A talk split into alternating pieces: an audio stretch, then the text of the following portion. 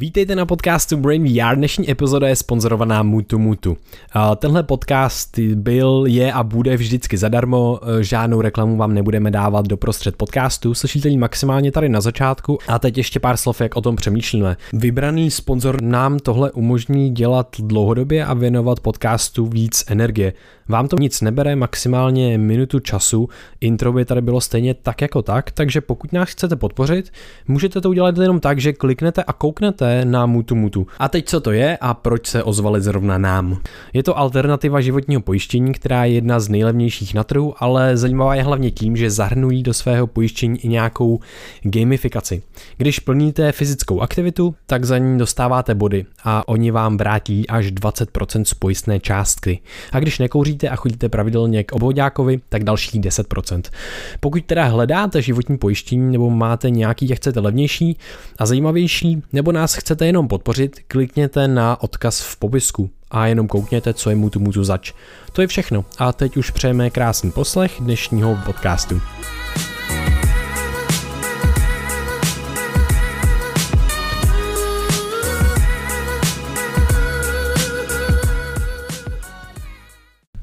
Ahoj Vojto. Čau Krištofe. Uh, vítej na podcastu Brain VR. Děkuji, vítej na podcastu Brain VR v mém pokoji. jo, těší mě.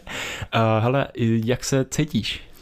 Cítím se, mám takovou, takový, takový dvojstav, kdy vím, že jsem unavený, vím, že mě klame moje zkušenost, uh, že si myslím, že mám energii, ale někde pod tím je potřeba si odpočinout a ne jako nějakým způsobem fyzicky nebo prostě nic nedělat nebo takhle, ale uvolnit moji hlavu. Myslím si, že si vytvářím teďka tlak poslední dobou, protože mám tendenci dělat hrozně moc věcí, protože mě hrozně moc nabíjí a konečně máme prostor třeba něco jako tvořit navíc, děláme kurz na mentální modely, děláme Moskejdu, všechno tohle. Teďka konečně máme prostor dodělat, ale vlastně ještě nepřišla ta perioda odpočinku a, a teď právě je moment, kdy vlastně musím jako každý den opravdu pracovat myslí, meditovat a tak, protože mě ty věci hrozně moc nabíjejí, ale tím, jak mě nabíjejí a motivují, tak o to víc mě vystřelují prostě do různých extrémů a já se zapomínám vracet sám k sobě a mám tendenci být závislý na těch akcích a projekcích vlastně mý hlavy do vnějšího světa, což je vlastně taková mm. uspokojení, že jo, tý, toho mozku, když se ti ta realita promítne, ta realita tvého mozku, kterou jako máš, tak se ti promítne ven do světě, tak máš, ah, máš uspokojení, máš dopamin, nabít to dál. A na tohle tom mám tendenci být jako závislý a vím to, mm. musím s ním jako dost pracovat, takže teďka pracuji s klamem toho, že jsem hrozně zas nabitej a cítím se plný energie na to dělat věci, ale vím, že někde to tam uh, trošičku zaostává a musím pohnout jinýma, jak máme koncept krásný, ty, ty jsi přišel s konceptem člověče nezlob se, takže potřebuji se jinýma figurkama jako jít taky trošku. Jo, jenom v čem spočívá koncept člověče nezlob se, tak je, že to je jako člověče nezlob se je náš život a my tam hejbeme každýma figurkama, něco je třeba práce, něco je zdraví, tělo a podobně, party, že jo, a podobně a každý den hejbeme třeba uh, různýma figurkama a jinak.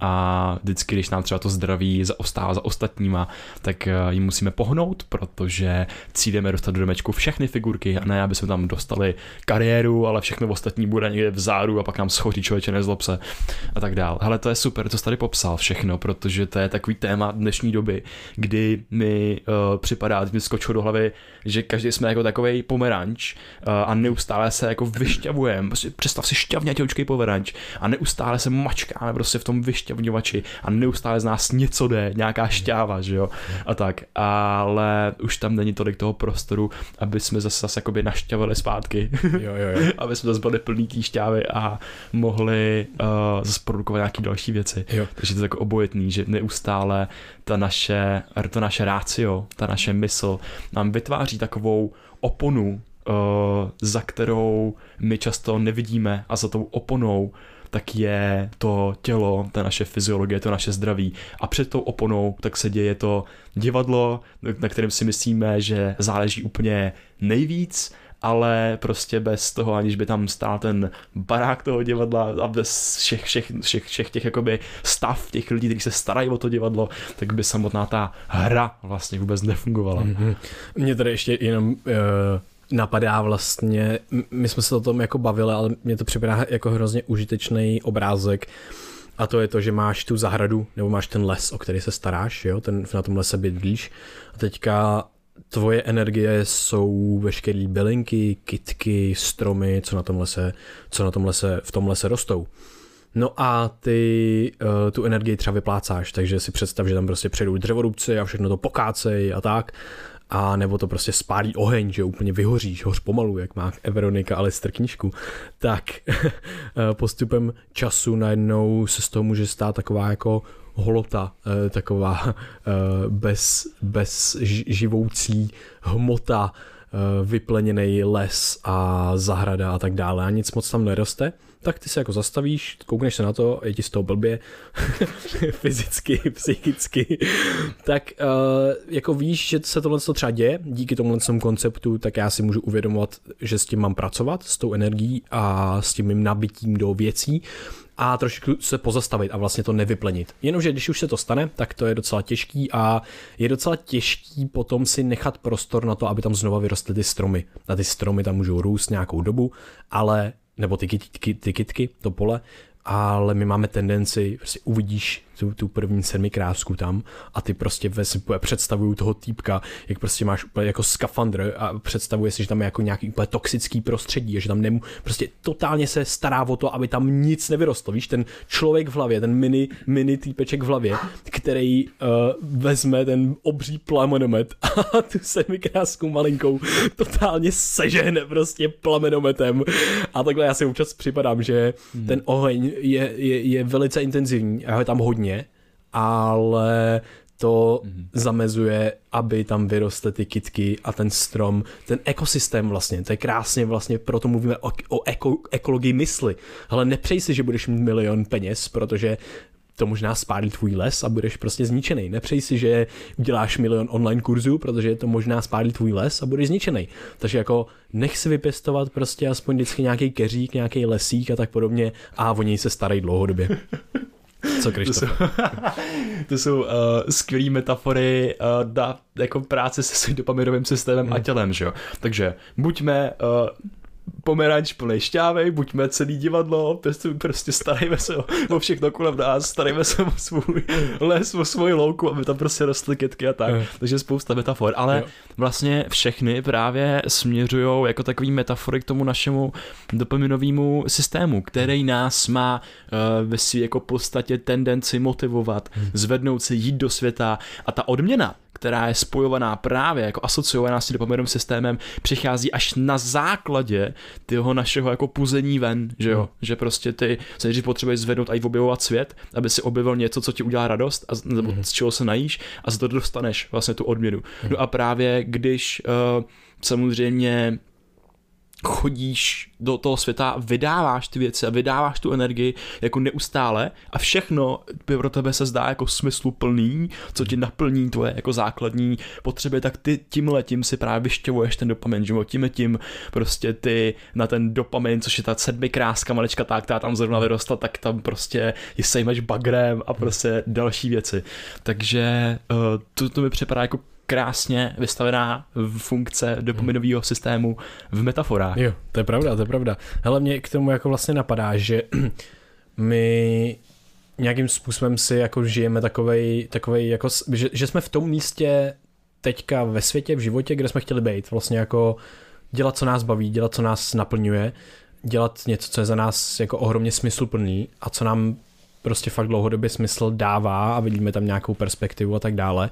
Na to se teď vlastně děje a já jenom tady to bych chtěl jako využít, když máme vlastně nějaký i prostor na ovlivnění eh, lidí, kteří nás třeba poslouchají a tak dále, oni nás ovlivňují zpátky, tak jenom jako vlastně poděkovat, že to ovlivnění je reálný, že vlastně opravdu nám dáváte spoustu lásky, spoustu zpětné vazby a spoustu těch dopaminů. I, a, a v tom dobrém slova smyslu, ne, že nám, že nám ničíte sedmi krásky. Naopak, vy jste ti, kteří nám umožní ty sedmi krásky zase třeba pěstovat a umožní nám vlastně dělat tuhle, tuhle tu věc, kterou tak strašně milujeme, tak rádi děláme a chtěl bych jako mm, říct, že si myslím, že tohle se může stát spoustu lidem a že to nemusí být, že my to tady jako řešíme v prostoru, v bezpečném prostoru mezi náma, v bezpečném prostoru, který si myslíme, že jsme se vybudovali i s váma, s, vaši, s posluchačema. A, ale občas to nemůže, nemusí být tak jednoduchý, že to není teď já se nebudu cítit blbě, i když tady sedím proti tobě a nahrávám podcast, to je můj nejoblíbenější čas na světě. Ale existují momenty, kdy jsem prostě třeba buď sám, anebo kdy právě jsem totálně vypálený, když mám prostě fakt plný den práce nebo celý den nahrávání a tak dále a pak najednou ticho, klid a nic se neděje. A nebo ještě hůř, není ten ten klid. Je tam možná to ticho a samota, ale já, ale moje hlava třeba a myslím si, že to se děje často, tím, jak je přestimulovaná třeba přes ten hodně nabitý den nahrávání buď kurzů nebo něco, nebo prostě psaní článku na Code of Life a dalších věcí, a nebo rozhovorů prostě i, který, prostě, který se jako dějou uh, s lidma, s médiem a tak dále, tak najednou se může stát, že cítíš blbě.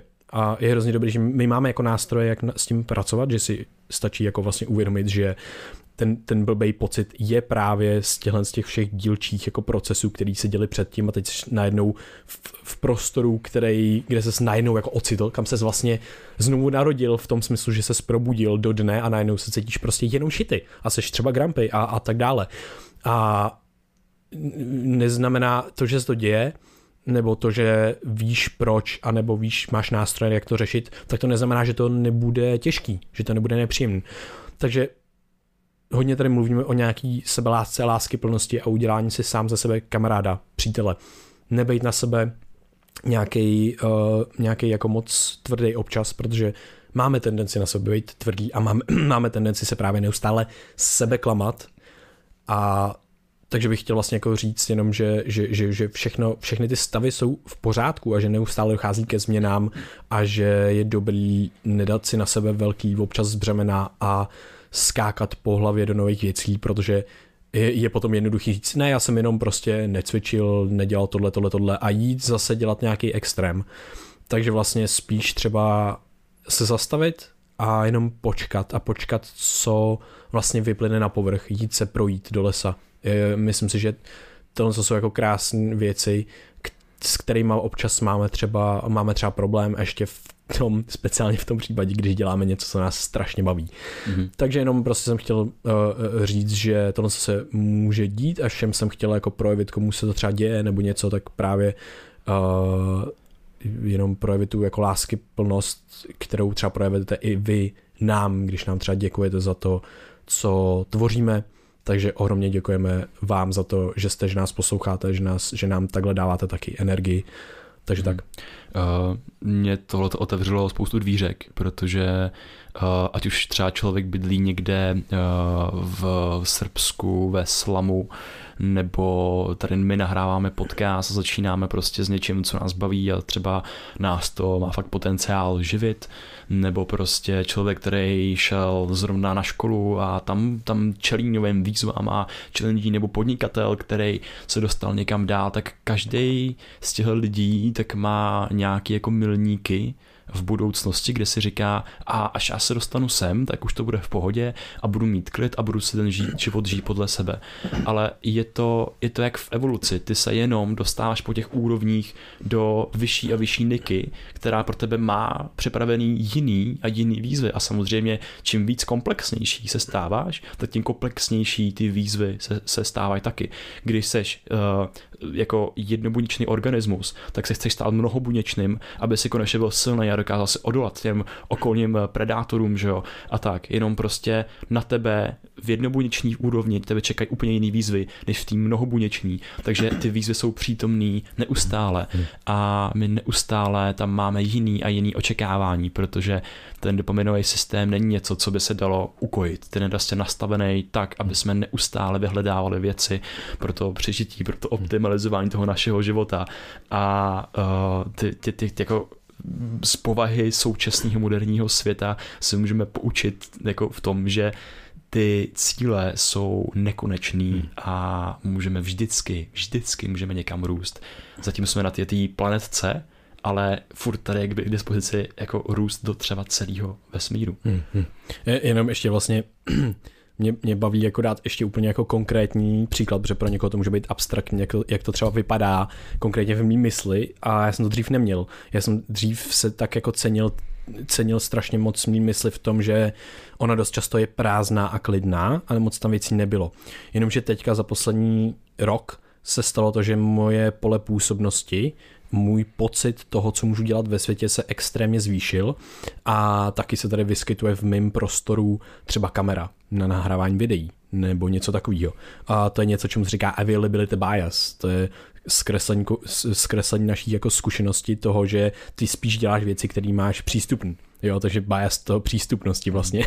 A když je tady ta kamera, tak se stane strašně úžasná věc, nebo úžasná v tom v jednom slova smyslu a ne až tak úžasná pro moji hlavu občas, protože třeba máme plný den nahrávání a tak dále, a teďka jako ty jdeš domů, a byl to fakt hodně náročný den a já bych potřeboval si jako třeba číst nebo jako odpočívat a tak dále. A jak já tady mám tu kameru, tak najednou moje hlava a co bys nahrál za video zítra, a začne přemýšlet a začne vymýšlet věci. A není tak lehká práce s tím, jako potřebuju prostě to hodně zpracovat a třeba jít meditovat, anebo úplně vypnout nějakým způsobem jít se projít, zaběhat, ale není to tak jednoduchý. Ale je to v takový, i v takových extrémech, kdy prostě třeba jedu od někoho domů prostě v noci a úplně jsem tam byl vyplay a nic jsem jako nedělal třeba a jenom jsem odpočíval a v těch ve 12 v noci třeba mi začne jet z hlava, jenom jak nastoupím do auta, tak mi začne jet, a co bys zítra nahrál, co bys dělal, tete. A nebo po, pamatuješ minule po celém dnu nahrávání uh, mentálních modelů toho kurzu, tak, tak jsme prostě přišli s nějakým, s nějakým nápadem. A já ne, abych po tom celém velice náročném dni, když už mě prostě fakt kognitivně jsem měl vysátou hlavu a, a začínal mě bolet, tak já jsem dostal strašně nabitý právě dopaminama a takhle, protože jsme vymysleli ten nápad. A já říkám, ty jo, co kdybych to udělal zítra, jak to udělám zítra a, a už jsem přemýšlel prostě a bylo to fakt jako crazy. Jo, to je zajímavý fyziologicky, co se taky děje, protože dopamin je spjatý s naším stresovým systémem, s noradrenalinem a s dalšíma uh, potom v další jako kaskádě stresovými hormonama. A co dělá stres? Stres dokáže potlačit imunitu. A imunita, co dělá, ta se podílí i na regeneraci nejrůznějších tkání a vylučování třeba jakoby odloučených, uh, poškozených tkání jako z těla. No a když se přestimuluješ dopaminem, tak samozřejmě spolu s tím, tak ty potom zapínáš i ty další věci, jako je noradrenalin a tak dál. Takže necítíš tu potřebu regenerovat, necítíš tu, to, co je se skrývá za tou oponou toho tvýho divadla. Protože na, na tom jevišti, tak se ti děje ta nová myšlenka a ty nevidíš nic jiného a najednou wow, ten děje tak hustý a já můžu tolika věcí dosáhnout, ale za tou oponou, tak tam je všechno to, co se zrovna potlačuje, že tam prostě ty stresové hormony tam přiběhnou a úplně tam jako držej uh, jako pusu těm imunitní buňkám a všem, aby vůbec ani nehlesli mm. aby se neopovážili říct, že zrovna teď potřebujeme přestávku v tom, v tom představení mm. a tak dále. Takže jo. to připadá zajímavý. Jo, a, a mnohdy, mnohdy jako nám vlastně připadá, že tu přestávku prostě ani nepotřebujeme, jo? že právě se klameme v tom, že ne, je to v pohodě, můžeme dělat tohle, tohle, tohle, ale občas ta přestávka je fakt potřeba a je zajímavý, že když si tu přestávku dáme, tak mnohdy je takový, se, se stane takový um, jako rozbitý mechanismus v tom smyslu, že my, když začínáme, začneme mít přestávku a třeba se uklidníme, zpomalíme, tak začneme být právě nemocní, protože vyvstávají na povrch všechny ty nedořešené věci a všechny třeba najednou a najednou jsme fakt třeba rozbitý, jakože e, fyziologicky, fyzicky prostě nám není dobře třeba i a tak. Ale uh, tohle všechno, co tady řešíme, tak vy furt klepe na dveře jednomu tématu, o kterém hmm. bych chtěl dneska říct, který okay. je teď hodně, hodně aktuální v mém životě. Mm. A vede se tady trošičku filozofie a napojím na ně taky koncepty, o kterých jsem přemýšlel právě z aktuálního tématu, který řešíme. A jedná se tady o knížku Bergsna, Hmota a paměť. Henry Bergson. Sedm let francouzštiny, Co víš francouzsky, kámo? uh, že m'appelle Vojta, comment tu t'appelles? Oh my god, vůbec To je, ale... jmenuji se Vojta, jak se jmenuješ. Ale to jsou tak jako asi tři věci. A potom, uh, že au foot, au foot, Eh, to je jako, že hraju fotbal, nebo že, že no už nic, už dalšího nic neumím, radši, nebudu se tady strapňovat, protože jo. sedm let francouzštiny a na Gimplu a vůbec nic neumím je fakt jako špatný. Chtěl bych se mých, naučit zase. Já jsem jich 8 let Němčiny. Flugzeug. Nevím, co zrak. Letadlo. Oh, wow. Šajze, to umím. Hele, přečtu ti uh, jednu větu z Bergsna hmm. který hodně pojednává právě o, o různým jako rozdílu mezi idealismem a hmm. realismem, který pojímá o vědomí ve svých esejích a hodně řeší nám blízký témata, protože do toho rád začlenuje mozek, a začlenuje do toho biologii a zbavuje filozofii takových těch jakoby nadbytečných asi pojmů, bych řekl, takže je to dobře čtivý hmm. pro mě. Hmm. Jo, já bych jenom vlastně, aby vůbec kde se pohybujeme ve světě, když mluvíme o Andrew Bergson, Bergson, wow, Bergsonovi. Dobře, už budu říkat Bergsona. Uh, jenom, že jsme jako kolem, kolem 19, 19. století přelom, a potom přelom 19. 20. století ve Francii a, a je to prostě takový eh, filozof, který i vyhrál jako Nobelovu cenu vlastně a tolik vyhrál. lidí ho to, tolik lidí ho získal, tolik lidí ho nezná, ale je to jeden z, jako z nejvýznamnějších filozofů právě v tohle, tohle z toho období a já jsem na ní taky četl tu samou knížku vlastně před dvou, dvěma lety na našem semináři nebo na předmětu uh, filozofickém na přírodovědské fakultě, takže jenom aby jsme měli tak trošičku aspoň uh, jako obraz toho, kde se pohybujeme. Jo, ale my se vůbec nebudeme jako nějaký ty jeho myšlenky rozebírat. No jasně, je jasně. jenom je to myšlenka, která ve mně probudila úplně neskutečně moc jako obrazů a mm-hmm. přemýšlení. A já ti teď konc přečtu a uh, vysvětlím ti, jak, to, jak se to pojí na to, co jsme tady probírali momentálně. Takže cituju z knihy Henry Bergson Hmota a paměť. Pomocí zraku a sluchu se organismus vztahuje ke stále většímu množství věcí a vystavuje se stále vzdálenějším vlivům a ať už, mu to ty, ať už mu tyto předměty přinášejí užitek nebo mu hrozí nebezpečím, vyplnění příslibů i hrozeb se vzdaluje. Co tohle znamená? To je úplně skvělý, protože on v té knize často propuje naše dávnou uh, evoluci, kdy jsme byli nějaký mikroorganismy a srovnává to s vývojem mozku moderního člověka. Uh, když v této sérii smysluplný, tak jsme popsali, jak eh, když jsme byli na začátku evoluce, představ si takovou jako hlenku, amébovitý organismus, to jsou a, a, améby s panoškama, to si představit tak takový chapadla, který se natahují do prostoru, aby se ten daný organismus mohl najíst. Tak uh, tam ten náš, ty naše smyslutvorné věci byly přímo fyzicky přístupní. Uh, my jsme jako ty améby, tak jsme se je mohli osahat, že jo. Ten smysl nebyl nikdy dál, když jsi byl prostě v kaluži někde, tak se nemohl vědět, co se děje v jiný kaluži někde jakoby dál od tebe. Ten smysl byl přítomný. A co se dělo dále s vývojem v evoluci, když vznikaly stále složitější organismy, tak uh, ty organismy se vytvořily daleko složitější smyslutvorný aparáty, že jo. Uh, vzniklo, vznikly oči uh, k funkcím, který známe dnes. Původně uh, se hypotez, hypotetizuje, že funkce očí bylo jenom k rozlišování světla a noci aby organismus věděl, kdy být aktivní a kdy odpočívat. Dneska díky očím si užíváme krásu a další spousty věcí. Ty možnosti našich smyslových orgánů se začaly neskutečně rozšiřovat a s nima se začalo rozšiřovat i naše pojímání prostoru a prostředí, ve kterém žijeme. A když odcestujeme od té prvotní améby po o pár milionů let v evoluci dál a dostaneme se k savcům, k člověku, uh, tak najednou zjistíme, že už tam nemáme jenom ty mikromolekuly, které jsou bezprostředně okolo naší hlavy a utváří ten náš smysl a dávají nám jako směr, kam jít. Tohle se děje jenom třeba, když jsme bez kyslíku a potřebujeme rychle se někde nadechnout, jako třeba hmm. pod vodou. Tam to je taková jako vlastně analogie toho, jak se asi cítily uh, ty améby hmm. a uh, oproti nám dneska. Ty naše dnešní smysly tak uh, najednou uh, dokážou skenovat to prostředí do, do, do neskutečných dálek. A ty smyslutvorné věci se od nás fyzicky oddále v prostoru. Že najednou před ještě pár jako desetiletíma, stoletíma by jsme byli schopni vidět jako na horizont tam, kde se vlastně uh, jako ohejbá uh, země, jako, od, jako, jako koule. a, a dál jsme nebyli schopni dohlídnout, ale už tohle tak bylo jako neskutečně plný různých benefitů a obohacení pro nás. No a co se stalo v roce v 20. století, uh, prostě i, i daleko dřív, že jo, ale najednou my teď pomocí našich smyslů dokážeme ještě prohlídnout za ten horizont najednou s pomocí digitálních technologií vidíme, co se děje jako někde za kopcem, což žádný tvor, žádný organismus nikdy nebyl schopný. Nikdo neměl GPS prostě ve své hlavě nainstalovanou, my ji máme v telefonu a vidíme to prostředí ještě daleko dál kolem nás. My najednou můžeme dohlídnout až do Jižní Ameriky, odkud se objednáme avokádo, který nám prostě potom nějak dovezou a my ho můžeme, my ho můžeme sníst. A stejně, jako jsme schopní vidět dále do prostoru, tak jsme schopni vidět dále do budoucnosti a do minulosti, což je taky neskutečný. A najednou, když vezmeš tyhle tři sféry, tak uh, každá z nich je plná obrovského množství možností. Představ si minulost, tam je obrovské množství možností, kdy se snajet, kdy jsi měl, já nevím, uh, třeba méně možností, kdy jsi měl sex uh, a prostě další věci. V budoucnu tam se spousta možností, jak těch, těch, těch základních potřeb dosáhnout, že jo? A to samé v tom prostoru. Tam je nekonečno možností, jak uspokojit ty svoje základní potřeby.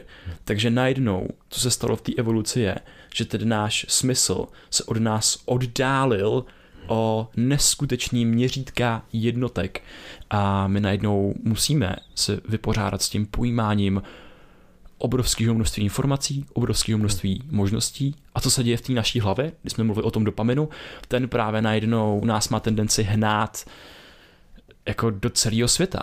Najednou to naše ohnisko možností a kompetencí se neskutečně rozšířilo a ty už najednou nepotřebuješ uh, uspokojit jenom sebe a svoji rodinu. Nesrovnáváš se jenom se svýma kamarádama a se svým lokálním kmenem. Ty se srovnáváš s DiCapriem, ty se srovnáváš s celým světem nám se stalo to, že jsme nahráli první anglický podcast a najednou se nám otevřely dveře do celého světa. A najednou, aha, já už nepotřebuji nahrát jenom podcasty v češtině, já můžu jít do mezinárodní komunity a tam být smysluplný. A najednou je na tebe vyvíjený obrovský, obrovský tlak, že jo, tímhle vším. A to mi připadá fakt jako hrozně zajímavý, že my ty všechny možnosti, jak naplnit naše základní smysly a potřeby máme je to prostě to, co máš v tom pokoji. Je to, máš vodu, kohoutek s vodou, máš uh, jídlo, máš co jíst, uh, můžeš si tady kdekoliv najít prostě partnerku, s kterou třeba strávíš uh, život, jsi tady v bezpečí, je to úplně dokonalý. Ale tvoje smysly to neuspokojí a ty nejenom, že máš tendenci hledat možnosti, jak uspokojit svoje potřeby ve světě, ty máš tendenci vyhledávat ty nejlepší možné možnosti hmm. neustále. Hmm. Ty, mě se tady otevírá spoustu dveří a kreslí spoustu obrázků. Mně se líbí vlastně ty tři sféry, co si nakreslil.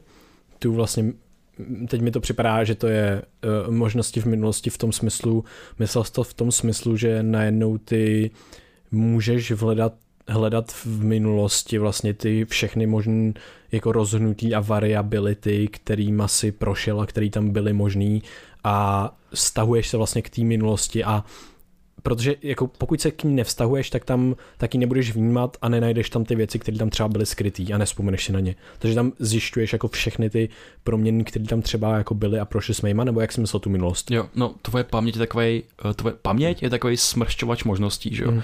Ty ze se všech svých zkušeností, která každá je neskutečně komplexní, tak eh, z ní vyprs, vy, vy, vyprcneš, vyprskneš, vyprskneš jenom něco, co se uloží, co pro to by bylo mm. jako nejdůležitější. Mm. A tvoje paměť, tak jako ty tam nemáš mega moc informací, tam máš jenom ty důležité informace z té minulosti, že jo. A najednou, ale ty, když se v té minulosti začneš níbrat, tak objevíš další, další, další úhly pohledu na ty dané situace jo. a máš tendenci se tom jako ztrácet. Je to jako to opice ty naší hlavy, která skáče do minulosti, máme z toho deprese, anebo skáče mega moc do, do budoucnosti a máme z toho úzkosti. jo, jo. jo, a nebo, nebo si to hackneš takže ta opice skáče po těch věcech, co ti dávají dopamin a naopak. I existuje teorie úzkosti, kdy skáče do minulosti po těch špatných věcech, ale pak existuje teorie, kdy skáče po těch dobrých a naopak seš přestimulovaný. mm. Ale jo, to se mi moc líbí. Takže máš minulost, kde vlastně si zvyšuješ tu, tu, ty, ty, ty možnosti, protože koukáš na ní a nacházíš tam vlastně nekonečný detail, který ta tvoje hlava neustále vytváří že jo, mm. a přepisuje. A mimochodem ty vzpomínky jsou strašně zajímavé v tom, že my, my na ně můžeme kouknout jednou zpětně, oni se přepíšou a pak na ně koukneme za rok zpětně a oni se znova zaprvé přepisují po každý, když si na ně vzpomeneš, ale my tam nacházíme nové věci, protože máme jiný kontext a oni se právě přepisují na základě toho kontextu, v kterém se nacházíme teď. Takže to je vlastně zase nekonečná studnice poznání, i když to může být klamavý poznání, nebo ze své podstaty je to klamavý poznání. Další je teda ta přítomnost a vlastně za posledních 100 tisíce let, 100 a tisíce let eh, extrémní zvýšení těch možností. Je, že najednou krásně jako popsal, já opravdu bych se mohl zastavit a být tady jako spokojený v té místnosti, najít si partnerku a prostě it's done. Ale nestačí to. Hmm. Nestačí ti to. Potřebuješ pořád dál a nedá už tě neuspokojují jenom voda, pití, jídlo a tak dále. A potom ta budoucnost, což je taky super vlastně uh, vzrušující, protože ty jo, co se vlastně děje ve světě teďka na pole technologií, inovací a všeho, všeho, co se tvoří, tak to je úplně jako neskutečný. A mě z tohle z toho vychází jako pár takových trendů. A pár trendů, který, který právě můžeme pozorovat ve světě a je to právě to, o čem jsme trošičku jako, nebo dost jsme vlastně o tom mluvili v těch zapomenutých způsobech eh, poznání nebo vědění, Lost Ways of Knowing, a před pár, před pár díly a to je vzdalování se od světa, od reality, jako takový, jaký, jak, jaká je, a od nás samotných. Že vlastně ty najednou máš takových stimulů, který ti vlastně jako kradou pozornost. Představ si, že ty máš jediný jediná tvoje jako hodnota nebo to, co můžeš utratit, je tvoje pozornost a ty máš jenom omezený množství. Ty máš, řekněme, že bys spal 8 hodin, tak jí máš 16 hodin denně. A co se děje v dnešním světě? Dřív si dost dobře tou pozorností vybral a mohl si krásně, hele, tady hodinu pozornosti utratím tady na lov, hodinu pozornosti tady na bylinky, hodinu nebo dvě tady na vyprávění příběhů u ohně. A pak občas ti někdo vzal, občas ti vyprávěl někdo příběh tobě, nebo prostě tě vzal, hele, pojď sem ke mně, potřebujeme tady to udělat a vzal ti tu pozornost. Jenže co se děje teďka? Ty teďka seš většinu času máš u sebe přístroj, který je nadizajnovaný na to, aby ti tu pozornost skradl. To z těch 16 hodin si vytvoříš tvůj další orgán umělej, což je tvůj mobilní telefon nebo prostě tvůj profil na sociální síti nebo, nebo počítač.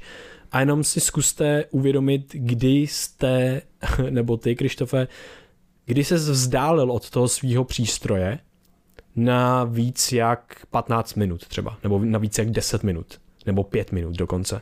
Tady jde, ty v tom přístroji máš obsažený celý svět a to je ta tvoje prodloužená ruka, to je další tvoje chápadlo a další tvůj smysl. Ty vnímáš celý svět. Jenom hmm. tady, hmm. tak my jsme se, my se často bavíme o tom, jak uh, ti celý svět krade pozornost a tvůj dopamin, protože je to něco, co se dá monetizovat a co se dá speněžit jsou to různý, vlastně ve virtuálním prostoru je to enormně, že jo, reklamy a další věci, hmm.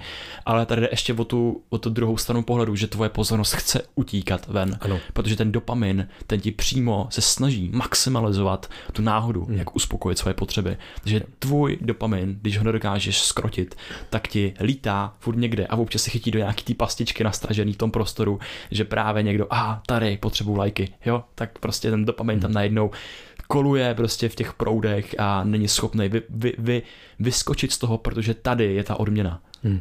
Jo, jo, to, to právě, to je, přesně, to je přesně ono a to je krásný popis toho, k čemu směřu a to je právě ten, znovu ten trend vlastně od osobňování se trošičku a, a vlastně do té své identity už si dáváš úplně jako cizí nějaký objekty a, a nereální objekty. Nereální objekty v tom smyslu, že už nejsou vázaný úplně na ten fyzický svět, není to to jídlo, pití prostě a člověk, s kterým si povídáš, ale už to jsou věci, které jsou v nějakém virtuálním kyberprostoru, nějaký avatar a, a, a tvoje různé přesvědčení a tak podobně.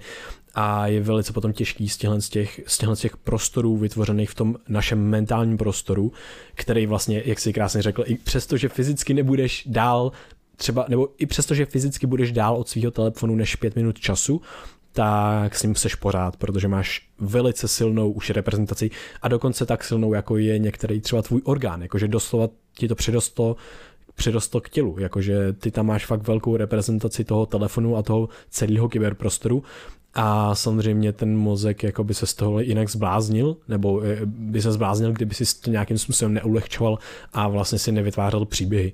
Příběhy jsou taková kotva v tom chaosu, ale ty příběhy dost často můžou vést k ohromnému sebeklamu. A už to není sebeklam jenom tvýho bezprostředního okolí, fyzického a tvých kamarádů a tak dále, nebo obráceně tví kamarádi třeba i klamou tebe, nebo společně se dostáváte do nějaký bubliny, jenomže tenhle sebeklam a nebo klam obecně už dostává jako jiný, úplně jiný měřítka, vlastně fakt jako na svět, jako světový vlastně úrovně, kdy ty se můžeš dostat do takové bubliny uh, echo chamber nebo čehokoliv uh, v rámci toho kyberprostoru. A tam si budeš jako, jako prase v žitě prostě v nějakém tom úplně sebe potvrzovat ty své milní třeba předsevzetí. A ani tě jako nenapadne, nebo ani tě, ani tě nenapadne to, jak otestovat s tou jako realitou, která tady je přímo s, fyzicky uh, hmm. s tebou, jo? že vlastně je to hrozně tohle to, uh, vlastně velký vzdálení od té reality, což si myslím, že může být jako trošičku problematický a jenom, aby to nebylo takový černý úplně, tak to je jeden trend, který vidíme, ale další trendy jsou uh, navracení se vlastně k té naší zkušenosti s realitou, i když nevnímáme realitu tak jako takovou, pouze vlastně si filtrujeme, uh, filtrujeme tu realitu našima nedokonalýma smyslama, pouze frakci té reality, uh, to trošku ještě modulujeme, uh, přidáváme tam k tomu nějaký věci navíc z evoluce, odebíráme tam spoustu věcí, které tam, který tam filtrujeme, aby jsme se z toho nezmláznili a potom se nám to ukládá do nedokonalých, uh, do dost nedokonalých vzpomínek. Takže máme takový jako spíš takovou slátaninu, uh, kterou vlastně se snažíme slepit lepidlem. To lepidlo jsou příběhy právě, mm-hmm. což je hrozně zajímavý, že vlastně si neustále potřebujeme vytvářet příběhy a, a ty příběhy dost často se vytváříme i mm, přesto, že nemáme dostatek informací o té dané věci, ale naše hlava má přímo mechanismus, kterým... Ona, ona vytváří smysluplný příběh. Jo, jo. I, i, I z nesmyslu vytváří smysl. A tohle to můžeme se do tohle z toho, pokud bys chtěl jako ponořit víc, protože mám tady jo, split no, brain věci a tak. Ale... To, je, to je skvělý, ale já tady chci ještě uh, říct pár věcí. No jasně. A ty jsi tady skvěle popsal ten trend, který jsem chtěl vlastně jednoduše si popsal celou tu věc, co jsem se tady snažil nastínit. A to je, že realita se od nás uh, vstaluje. Hmm. Uh, fakt jsme schopní pojímat čím dál jako větší, větší prostor kolem nás. A tady jsme v takovém paradoxu, kdy se podíváme třeba, utíkáme na východ, za, na, k východní filozofii a řekneme si, jaký je řešení toho, kdy si vyprávíme prostě příběhy, z kterých naše hlava vytváří smysl, když cestujeme zbytečně do budoucnosti, strachujeme se o budoucnost a zpytujeme svědomí z minulosti, tak co udělat? Buď prostě přítomný, buď v přítomnosti medituj a budeš vyčilený. No a když se podíváš třeba, když jdeš po ulici a podíváš se na děti kolem tebe, ty děti jsou přítomný. Oni prostě koukají do telefonu, nebo jak, ne jenom děti, to bych byl hrozně jako, uh, bych, uh, to je jedno, ale prostě jako dospělí, hmm. tak uh, všichni lidi, tak vlastně dneska čumě do těch telefonů a tam je přítomnost. Ty prostě scrolluš a jsi naprosto přítomný a jsi v kontaktu s těmi informacemi.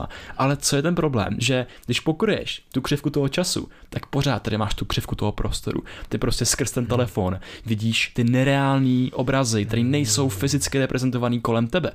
Jo? Mm-hmm. Je to prostě zase obrazová realita někde kolem tebe ve světě. Když si podívat na obrázek DiCapria, na obrázek prostě jakýkoliv výdle, který si chceš koupit prostě na nějaký uh, online aplikaci a tak dál a vidíš uh, obrázky. Takže jenom být v přítomnosti tady úplně smysl nedává. My musíme pracovat s tím konceptem toho oddálení celého světa kolem nás.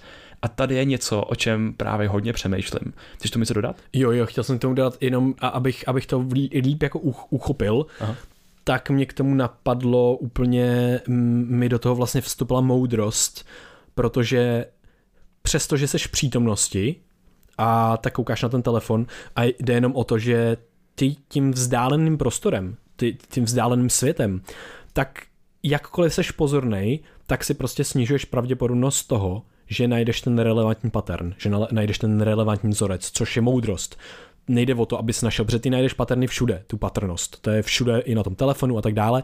Jenomže je ta fotka reálná, je ta zeď na Facebooku reálná, je to relevantní pattern a většina věcí bude bullshit.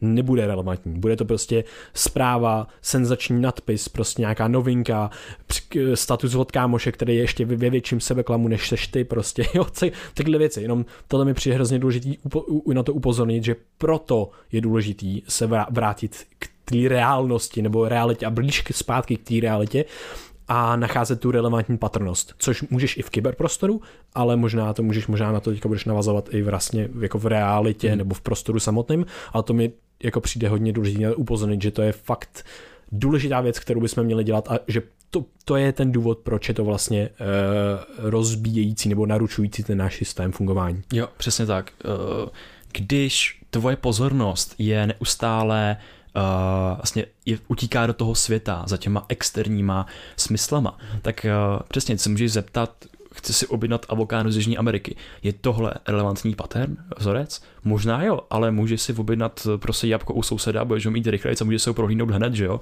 A víš, co se s ním jako pravděpodobně, pravděpodobně děje. Takže jak to ohnisko kontroly, který je v tom světě kolem nás, jak my ty smysly můžeme navrátit zase do toho, co reálně můžeme ovlivnit a aby jsme neplejtvali tolik toho dopaminu na ty všemožné možnosti kolem. Jak přesně, když scrolluješ po tom Facebooku, jak šetřit tu svoji pozornost, aby se potom byl schopný dělat ty relevantní věci v životě, hmm. starat se o svoje blízké okolí, kultivovat kvalitní eh, vztahy a starat se o svoje zdraví. Ty potřebuješ nějaký kotvy protože z podstaty našeho mozku, dopaminového systému a toho, jak vůbec pracuje ta pozornost, tak víme, že je jako mm, my nemůžeme tu pozornost někde uvázat na provázek, aby nám nikam nes, ne, neuskakovala. Samozřejmě můžeme, můžeme se zavřít někde prostě v chrámu nebo omezit si brutálně naše telefony, aplikace, internety, zablokovat si všemožní stránky, jako jde to. Můžeme se uvrhnout do nějakého kotce, ale ono to, že pojímáme celý svět, tak je výhodný my zjišťujeme, co nám v tom světě i hrozí a jak se můžeme podívat na tom, aby ten celý svět se posouval i s námi, jako, jako jeho součástí a jako spoluúčastníkama někam dál. A my v tomhle procesu potřebujeme vidět mapu celého moře, hmm. ale potřebujeme tak nějakou kotvu, která nám uh, ujasní to, v jakém místě toho moře se zrovna nacházíme a jestli náhodou v tomhle místě zrovna se nevyskytuje nějaká bouřka, která přichází, který bych měl čelit, než aby mě zajímalo, co se děje na afrických savanách. Takže mi tady přijde hrozně užitečný koncept kotvy, kterou teď užívám ve svém životě jako pravidelně.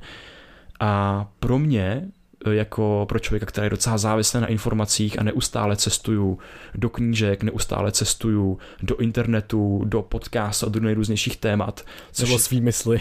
nebo svý mysli a to je plný obrazů, který třeba i nejsou relevantní. Já se z těch hmm. se snažím přehlcovat vědomě abych z té přehlcenosti potom vybral ty relevantní věci, u kterých třeba nahráme ten podcast. Ale občas se z toho zblázním, jsem vyčerpaný a můj dopamin je nemotivovaný třeba se věnovat jakoby osobním záležitostem nebo třeba zdraví. Takže já potřebuju tu kotvu. A tou kotvou třeba teď pro mě je vůbec to tělo. Protože je to, co se tam taky Bergson popisuje, jakoby máš tedy, uh, on tam řeší ten dualismus a my jako lidi hodně řešíme jako rozumovou stránku, takže nad čím přemýšlíme a uvažujeme v těch obrazech, které jsem tady, který jsme tady teď vystavili. No a na to tělo, co se vyskytuje za tou oponou toho divadla, tak často zapomínáme a to právě funguje jako nejlepší kotva. Můžeš dělat cokoliv za smysluplnější projekt, ale jak jsi nemocnej, prostě neuděláš nic, potřebuješ se do postele a být v klidu. To tělo si vždycky tu svoji pozornost vyžádá.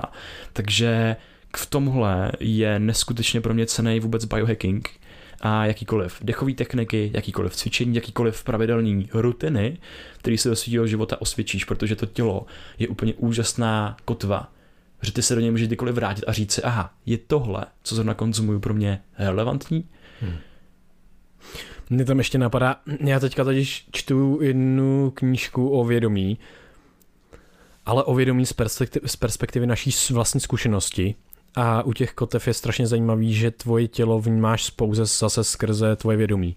Jo, ty nemáš, jakoby, ano, máš přímou zkušenost s tělem, ale zprostředkovanou, kde se objeví tvoje tělo, tvůj pocit tvého těla, pocit, že máš ruce, pocit, že máš uh, prostě všechno, co máš.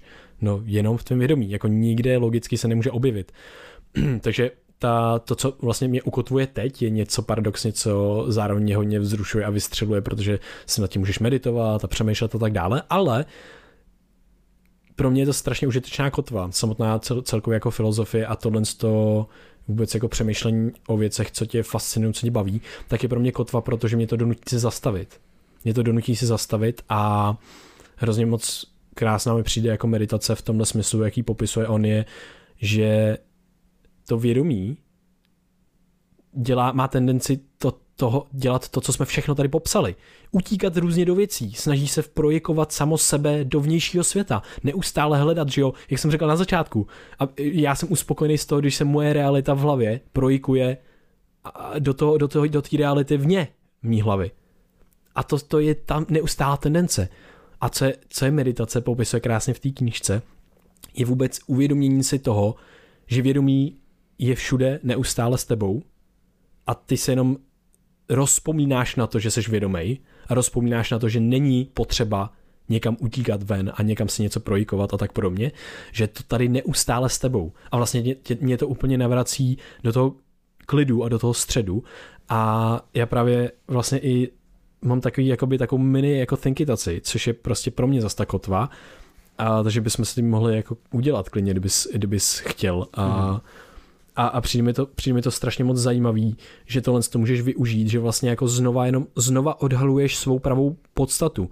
A ta pravá podstata je to tvoje vědomí. Jakože ty, ty nemáš nikdy žádnou zkušenost s ničím jiným. Ty musíš mít zkušenost vždycky zprostředkovanou skrz vědomí a to je ten prostor, to je to divadlo, kde se vlastně kde se vlastně jako všechno objevuje. A to mi přijde, to mi přijde jako fascinující, že vlastně tohle to může taky svým způsobem fungovat a že mi přijde krásná perspektiva toho jenom se rozpomínání na tu svou podstatu, což jsme probírali, že i v díle existenciálních modů a Erika Froma, to remembering, že si rozpomínáš na svou podstatu toho, že seš ve světě, že seš vědomá bytost a to je všechno co vždycky máš a co vždycky seš a nutně musíš být a můžeš skrz to poznávat sám sebe a poznávat tu svou podstatu. Tu, tu, tu, tu, tou zkušenost vlastně. Ne, hele, tamhle si něco přečtu, hele, tamhle udělám tohle. Ne, kouknu se zpátky do mě a objevuju koukám na to svoje vědomí, to vědomí se snaží koukat samo na sebe, což mu moc nejde, ale kdyby eh, můžu teďka udělat fakt takový jo, krátký, krátký jsem, cvičení. Jsem Takže eh, Krištofe a posluchači, Zavři oči. Uvědom si, že právě teď jsi vědomá bytost. Právě teď se ti zvědomila tvoje vědomá zkušenost. Ta, která je s tebou neustále. Kterou si ale většinu času neuvědomuješ. Zkus se podívat do sebe. Dej sobě, svému vědomí, plnou pozornost. Můžeš pozorovat tu změnu, ten zvláštní pocit a zmatení vlastního vědomí. Zkus pozorovat tohle vědomí, zkus ho najít zkusit zpátky až tam, odkud vyvstává.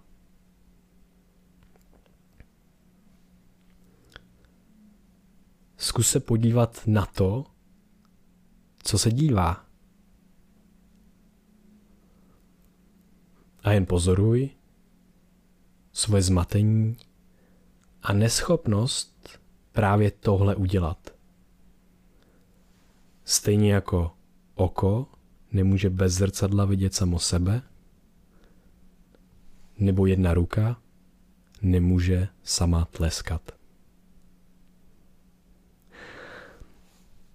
Tohle to kratoučký e, cvičení mě hrozně baví, protože mám pocit, že je to taková inspirace pro každýho, e, která nám dává návod toho, jak se kouknout do sebe a vlastně jenom pozorovat ten mindfuck, mindfuck, který se děje, eh, která, který je tady s náma neustále. A, a nejvíc mě na tom baví, že že tohle to uvědomění si vlastního vědomího stavu je úplně ta nejjednodušší cesta, jak dosáhnout změněného stavu vědomí. Ty vlastně téměř rozkrutím prstů.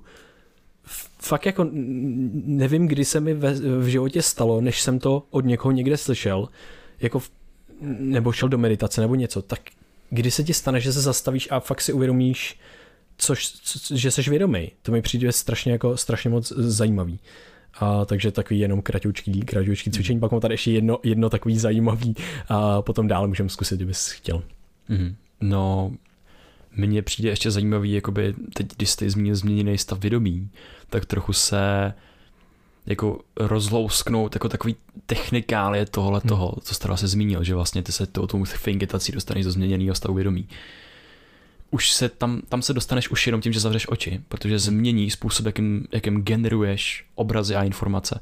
Když se dívám na tebe, tak generují informace založené na vnějším světě, který mi procházejí nějakým filtrem, který eh, ze spora nahoru zase jakoby generuje nějaký moje obrazy a jak by věci měly vypadat, nějaký očekávání a nějaký předpojatosti, řekněme. Já vidím svět podle svých, podle svých paměti, zkušeností, očekávání a předpojatostí a tohle se jako čekuje a ladí s tím vnějším světem a já na základě toho vidím tvůj obličej hmm. a tvůj obraz. A to je jeden ten mechanismus, když mám otevřený oči.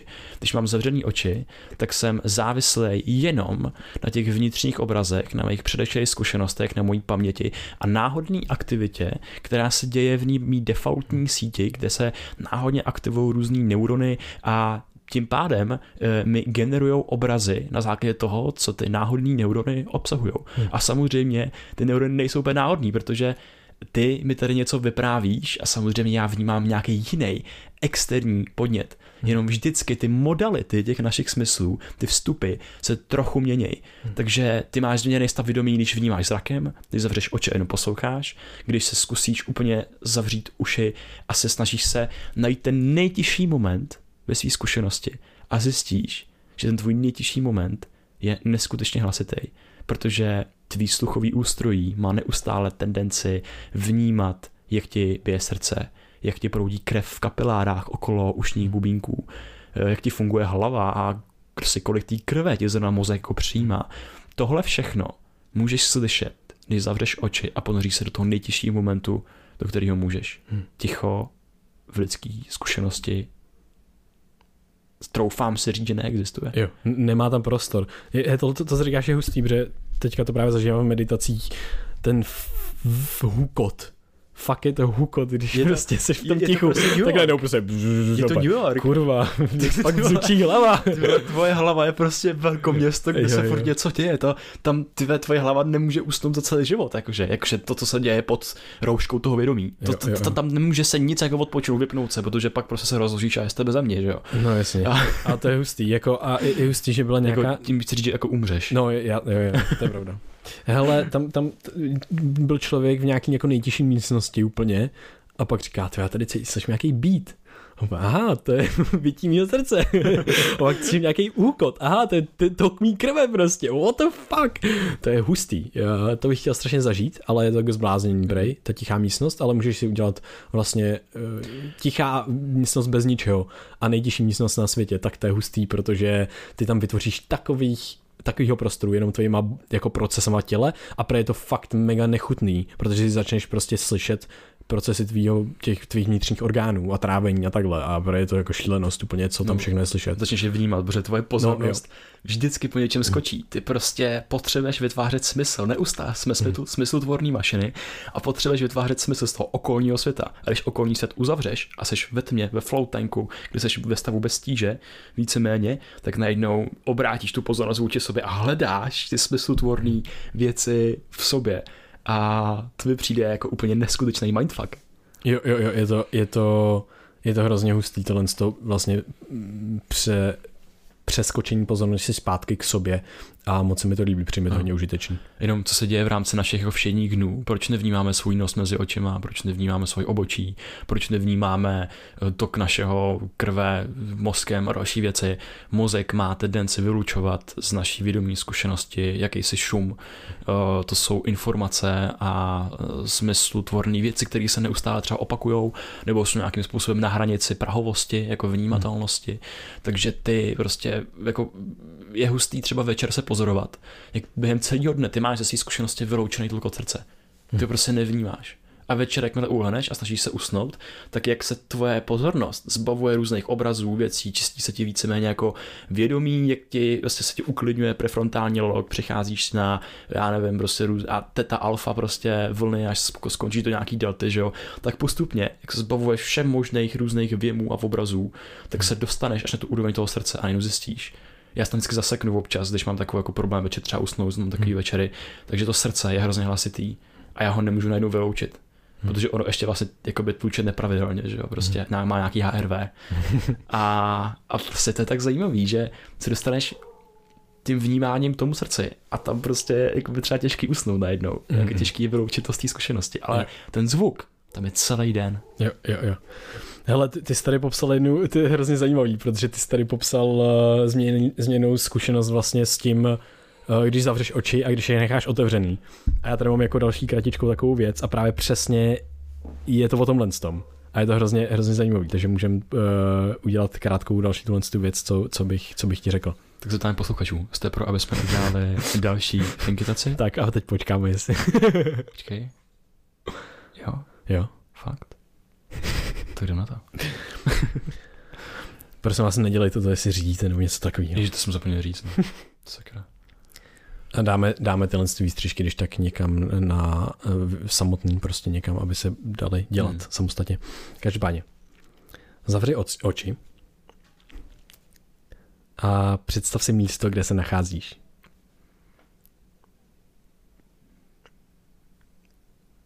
Teď oči otevři.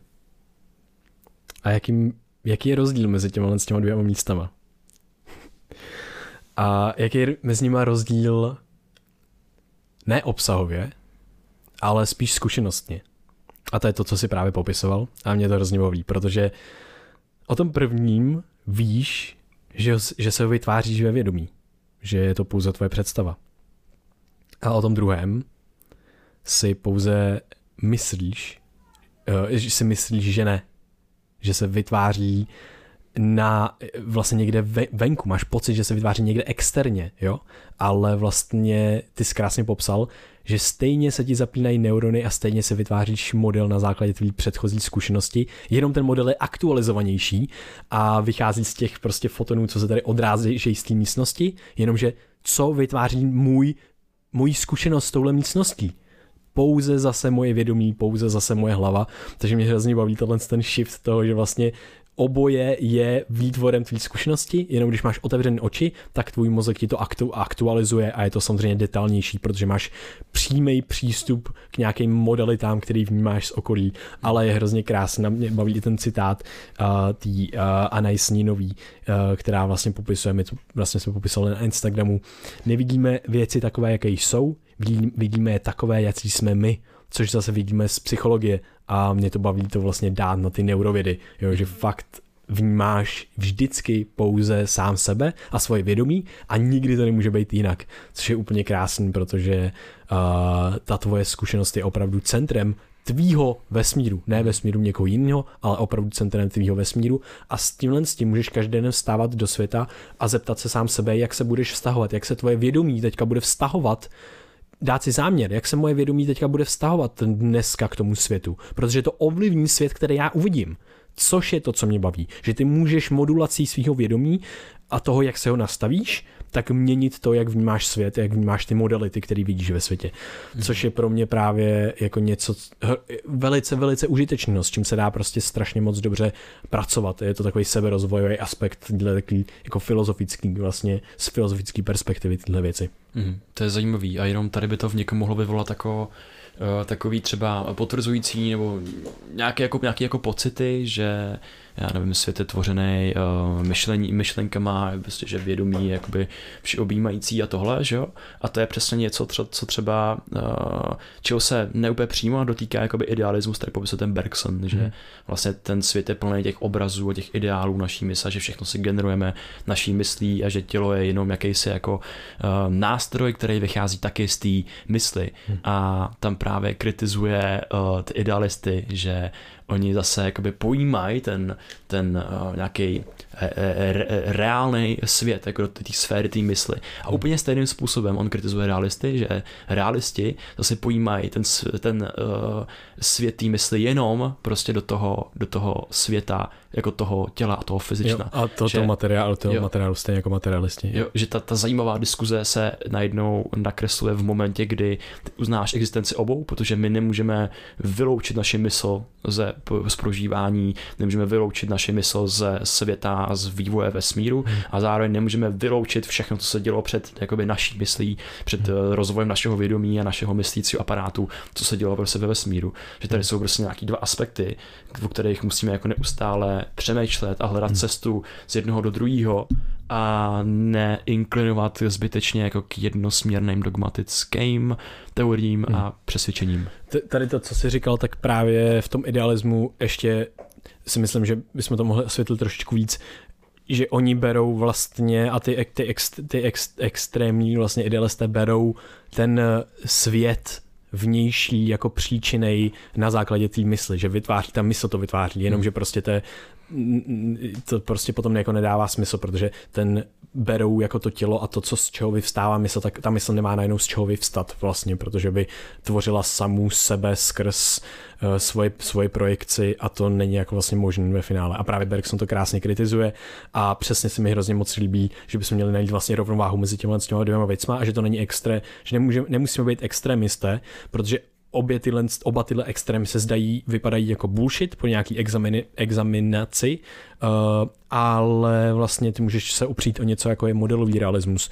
Tvoje mysl vytváří ten svět, ale ten svět tam existuje venku a ty si vytváříš pořád co nejpřesnější, co nejreálnější modely světa a děláš to, neděláš to jenom, nemáš jenom ty tendenci tohle to dělat, hledat ty reální paterny a dělat co nejreálnější modely, ale dělá to celý lidstvo, dělá to věda. My máme jenom přesnější a lepší vlastně uh, chápadla, eh, metody, metody kterými uchopujeme ten svět a snažíme se přiblížit i tomu světu, který je nám tak strašně vzdálený, respektive naší zkušenosti, jako je nějaký mikrosvět, mm. nějaký kvantový svět a tak dále.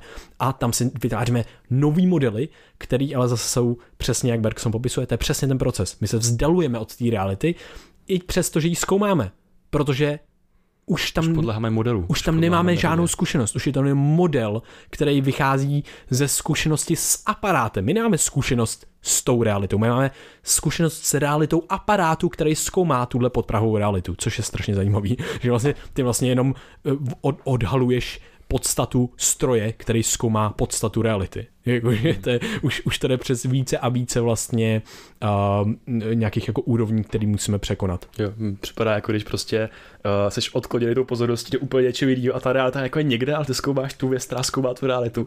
Jo, jo, a no přesně, je, přesně. Je to, je, je to prostě hrozně zajímavý a jenom tady celý to, o čem jsme se teď zbavili, tak uh, se mi líbí ta metafora, kterou používáme my, když tak například pro vývoj dítěte, když se dítě narodí do světa a chodí světem a Bergson to používá vůbec jakoby jako takovou metaforu pro uh, vědomí a to je zrcadlo.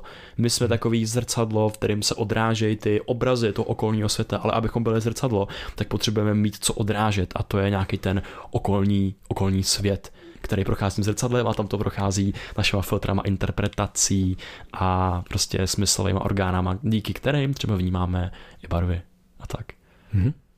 To jo, tak to bylo hrozně teď se cítím takový jako uspokojený, protože jsem rozebral jak, jak ten smysl, tak teď jsme se pustili do toho vědomí mm. a cítím se hrozně dobře díky tomu. Jo, jo, to je, je to, je to skvělé, že vlastně máme pokrytý takový to, trošičku to vědomí i z té zkušenostní perspektivy, která mě fakt teďka poslední dobou moc, moc, moc baví. A nějaký jako praktický ukázky mě baví na tom, že um, všichni jsme vědomí a ta podstata vědomí, pravděpodobně té vědomí zkušenosti je dost podobná, když se budeme, i když jí budeme vlastně loupat tu, mm, tu cibuli a až na ten střed a zjistíme, že vlastně celou dobu to všechno máme jenom u sebe, že se stačí rozpomenout a že všichni, že všichni společně můžeme prostě zavřít chvilku oči a jenom koukat na něco, co nejde eh, jenom zřít a najít. Tady vlastně. je průser, protože ty chceš loupat cibuli na střed, ale cibule nemá střed. Přesně, no. Je, přesně, je to tak. Ty, ty, ty, ta cibule je ono. To ne, není co loupat. My máme tendenci to hledat a loupat. Ale můžeš, můžeš udělat taky to, že budeš se vzdalovat od těch uh, externích modalit, vztáhneš se k sobě a tam dál budeš hledat co to jádro věci, ale ne, nejde najít. Jako je hustý, že prostě ty fakt nemůžeš najít to vědomí, protože to vědomí ti bude neustále vytvářet nové věci. Ve vědomí se ti můžou, ty můžeš jenom vidět vlastně ob, ob, objekty. Ve vědomí se ti můžou jevit jenom objekty a nemůže se tam jevit samovědomí, protože by se stalo objektem, ale vědomí není objekt. Vědomí je to, z čeho, to, co seš, to, co prožíváš, z čeho vycházíš. Takže je totálně mindfuck. Jako. jo. Mně se tady líbí v kontextu s tím smyslem, který jsme tady popsali, že ty vlastně, jak jsem říkal, ten dopamin, tak neustále utíkáš pozorností do světa a zkoumáš celý svět, takže se pojmout jeho možnosti. Můžeš uh, jít do po celé země kouli a můžeš jít i do vesmíru, jakože můžeš zkoumat celý vesmír vlastně a pojímat ho do té vlastní zkušenosti a všude tam jsou možnosti, v kterých se uh, můžeš ztratit. Ne, se v nich ztratíš prostě. A tehdy je výhodný mít tu kotvu, kam se můžeš vrátit z toho vesmíru vlastně těch možností. A to je to tvoje tělo. A úplně stejně najednou se vracíš, vracíš, vracíš a přijdeš do toho těla a najednou, najednou jdeš dovnitř do toho těla a najednou zkoumáš tělo a zkoumáš vědomí a zkoumáš jeho procesy. A tam máš úplně ten samý vesmír, kde se můžeš prostě totálně ztratit v tom, jako v těch jako smyslu tvorných věcech, který vypovídá něco o tvý podstatě, o tvý existenci, ale najednou tam jako strávíš třeba 10 let života a vůbec nevíš, jako o co go, jsi prostě hmm. ve změti, chaosu a tak dál. A najednou i tam je skvělý používat tu kotvu. I tohle to je tohoto, proč to říkám? Protože i meditace je takový jako bádání, kde se nám může prezentovat hodně moc možností, jak eh, metafor hlavně, jak funguje náš vnitřní svět, jak funguje vědomí, jak funguje naše fyziologie, to samé různý psychologické zážitky. To, to nám taky prezentují jako spoustu možností uh, a třeba i jako hodně nerelevantních možností, jako generovaných jako jen tak prostě a, jako z ničeho, že jo, a tak. A v tomhle všem je právě taky super využívat jakousi jako kotvu, co se hmm. člověk nastaví. Může to být v tom prožívání, v tom prožitku, může to být to tělo, a když je to jakási jako fascinace, protože zase jakoby máš tady prožitek, to je to, s čím máš bezprostřední zkušenost, co tě neskutečně naplňuje a baví. A potom tady máš nějaký jako rácio, kde máš tendenci zkoumat svět a nechat se fascinovat. A to můžeš jako, jako vně do toho světa, tak ale i, i uvnitř. Takže i v téhle jako fascinaci, když prostě chceš ten fenomén zkoumáš jenom kvůli tomu, abys, abys ho mohl jako začít pojmenovávat a v těch prostě názvech ho lepit dohromady, tak hmm. i tam je super si udělat, dělat nějaký kotvy. A třeba tady já mám jednu kotvu, kterou hodně často si připomínám, a to je užitečnost. Hmm. Protože když se vrneš do světa informací, tak jsi přehlcený a já potřebuji ve výsledku něco, něco, něco jako pomocí třeba té paměti, která nám smršťuje ty možnosti ukládá je, tak si to, to, to, to smrštit pro sebe do něčeho. A hmm. to by pro mě v ideálním případě měla vždycky být ta užitečnost. Hmm. Tady já ještě dám vlastně trošku proti vlastně proti váhu tomu hmm. tomu, protože si myslím, že naopak dneska je strašně lehký se vztahovat k té užitečnosti, jenomže ti to zároveň může zavírat svět dost jednoduše protože ty vyfiltruješ spoustu věcí, protože zdánlivě jsou neužitečný.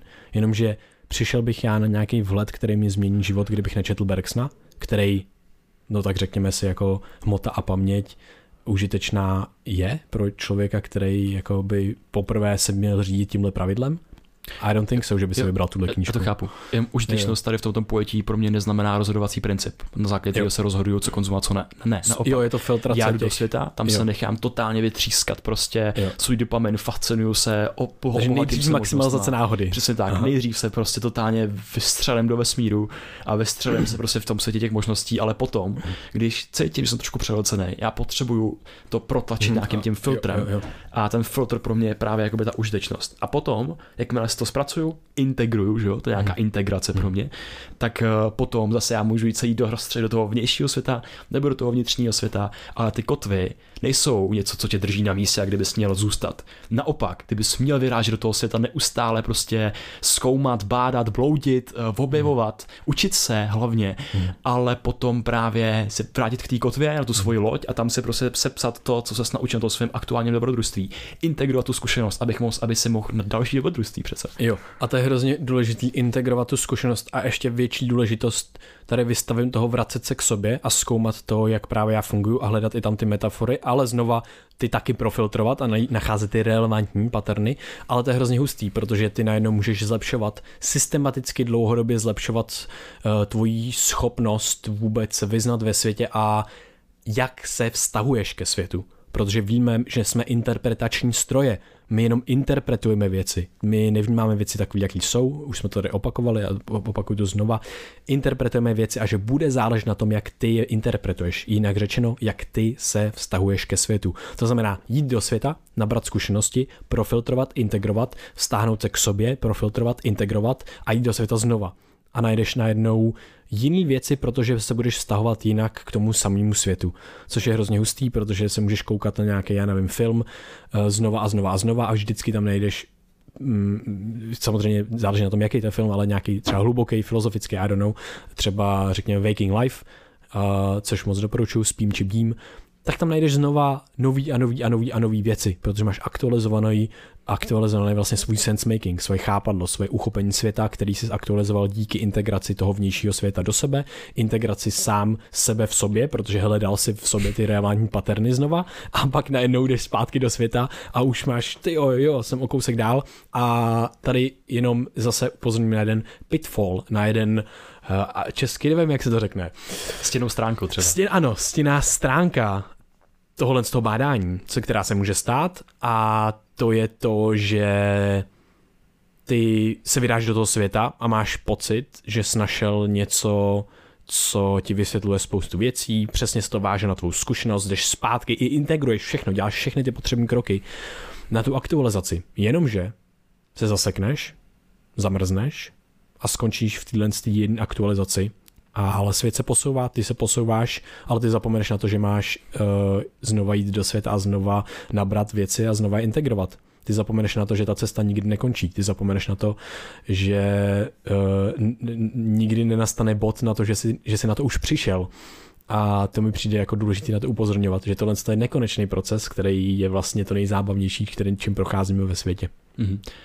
Takže tady mi připadá, že třeba pro nějaký jako depresivního realistu, mm. tak by tohle všechno mohlo být jako úzkostlivý, že vlastně bádáš sám v sobě, jsi cibule, která nejde úplně rozloupat celá, můžeš prostě jako maximalizovat náhodu ve světě, která je neskutečně, eh, tady je jako neskutečně komplexní, nebo právě, že třeba na základě vědomí zkušenosti, že vnímáš svět jako v obrazech, které jsou přizpůsobený uh, tobě, tobě samotnému, tak uh, to může znít všechno jako vlastně depresivně, že tady právě jako by nic nemá ten smysl ale naopak, naopak právě tohle je zdrojem jakýhosi jako systému, způsobu myšlení, že víc má smysl žít té přítomnosti, že člověk na základě toho, jak vnímá svět, může měnit svoje vnímání, může měnit svoje vnitřní uh, divadlo, uh, to, co, je, co, co, co se mu odehrává před těma očima v těch jeho smyslech hmm. a tak dále, a že naopak nám to dává ty neskutečné možnosti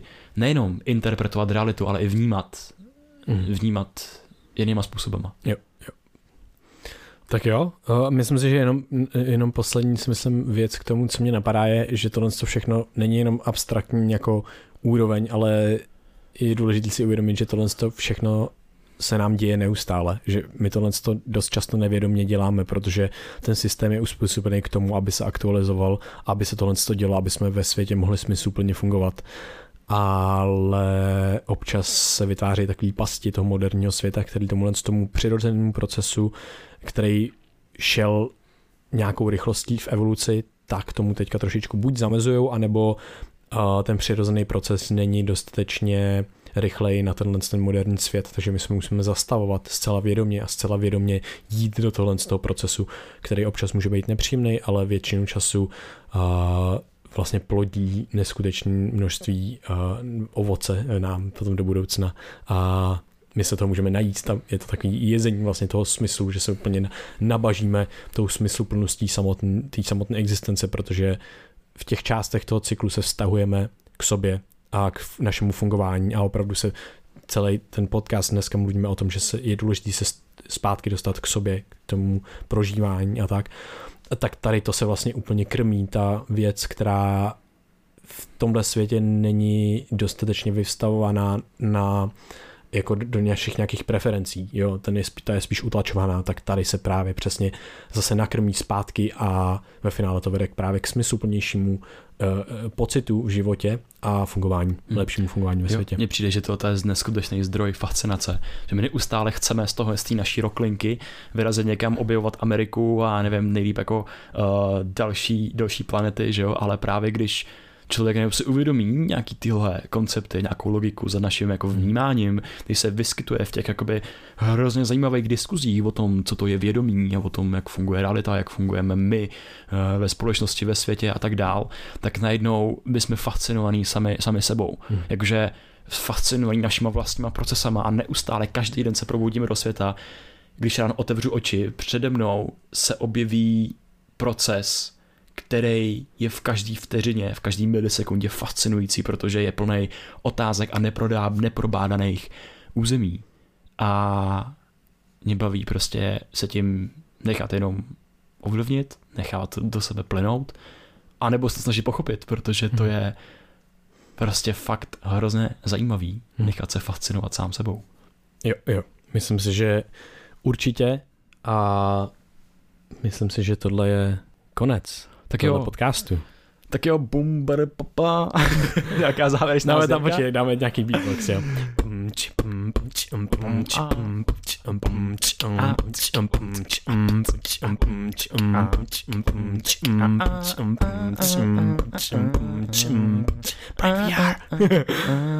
nice, bro. Takže, takže o těch tématech určitě se chcete dozvědět víc, se bažíte po dalším jako poznávání nějaký té logiky, která figuruje v našem vědomí a těch zajímavých diskuzí a debat, které uh, jsou kolem nás po naší historii, ať už filozofickou, psychologickou, vědní, lidskou, racionální, hodně dlouho, tak určitě se tomu chceme věnovat do budoucna, protože pořád si připadáme, že jsme neskutečně uh, mm, že čím víc toho víš, tím víc víš, že víš něco, ale že vůbec nic nevíš. jo, jo, jo, je to, je to zajímavý, je to zajímavý. Um, a chceš bárat no, dál, takže tak. Chceš bárat dál. Jo. Takže, jo, bárejte s náma a těšíme se na vás u dalších dílů v budoucnosti, protože tady se teprve rozjíždí vlak podcastu Brain VR. Yes. Krištofe, díky moc za tenhle díl, díky všem posluchačům, nezapomeňte, buďte laskaví k sobě, uh, dejte nám feedback, jak se vám tohle líbilo, sledujte nás na Instagramu, Facebooku, Facebooku, Twitteru, tam teďka postujeme mentální modely, takže to je hrozně zajímavý, na stránkách brainia.org. A... a mimochodem, brzo budeme mít náš smysluplný Camp Brain VR, mm-hmm. kde se bavíme o těch tématech, ale zároveň je prošpekovaný nejrůznější praxí, metodama a technikama, díky kterým budeme kultivovat nejenom náš osobní smysl, ale i smysl celé skupiny takže jo. pro nás je to zajímavý zážitek a těšíme se na smysluplný kemp volume 2.0. Přesně tak. Tak super, mějte se krásně a díky za poslech. Jo, mějte se úžasně a ještě jednou uh, Vojta už svoji vděčnost projevil, ale já chci taky projevit to, že fakt vnímáme to, jak ovlivňujete naši tvorbu, jak jste součástí toho našeho smyslu tvorného aparátu, protože tvůrčí smysl je hodně důležitá hodnota a je hrozně moc fajn to mít v životě, že se ty věci potkávají s mějším světem a že s tím máme ať už virtuální nebo přímý kontakt. Takže moc díky vám za to, eh, co všechno k nám projevujete a těšíme se na jakýkoliv další setkávání s váma. Mějte se krásně, ahoj. Mějte se krásně. Brain VR.